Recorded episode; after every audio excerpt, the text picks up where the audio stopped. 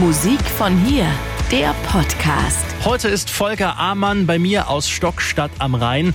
Du machst hauptberuflich was, was so gar nichts mit Musik zu tun hat. Du bist nämlich Optiker, machst aber schon seit du 13 Jahre alt bist Musik. Mit so ein paar Freunden hast du da so die erste kleine Band gegründet. Wie ging es danach weiter? Dann habe ich halt bei allen möglichen Bands mitgespielt, Gitarre meistens. Und irgendwann habe ich halt auch keine Zeit mehr gehabt wegen Job. Ja, und dann haben wir halt immer weitergemacht. Und irgendwann hatte ich gar keine Zeit mehr für Live-Auftritte. Und dann habe ich halt angefangen, so mein Zeug zu schreiben. Schreiben ist gut, weil ich ja keine Noten kann. Das funktioniert dann meistens so, dass ich mich irgendwie mit zwei, drei Gläser Rotwein irgendwo hinsetze Okay. und anfange, Gitarre zu spielen oder auf dem Klavier rumzuklimpern. Ab und zu rutscht da wirklich was raus, was man als Lied bezeichnen kann. Das Problem ist nur, dass ich keine gescheite Stimme habe, wie man das jetzt auch schon hört. Und ich suche mir dann immer passende Stimme zu den Liedern, die ich geschrieben habe. Musik von hier, die Plattform von Radio Regenbogen für musikalische Talente von hier.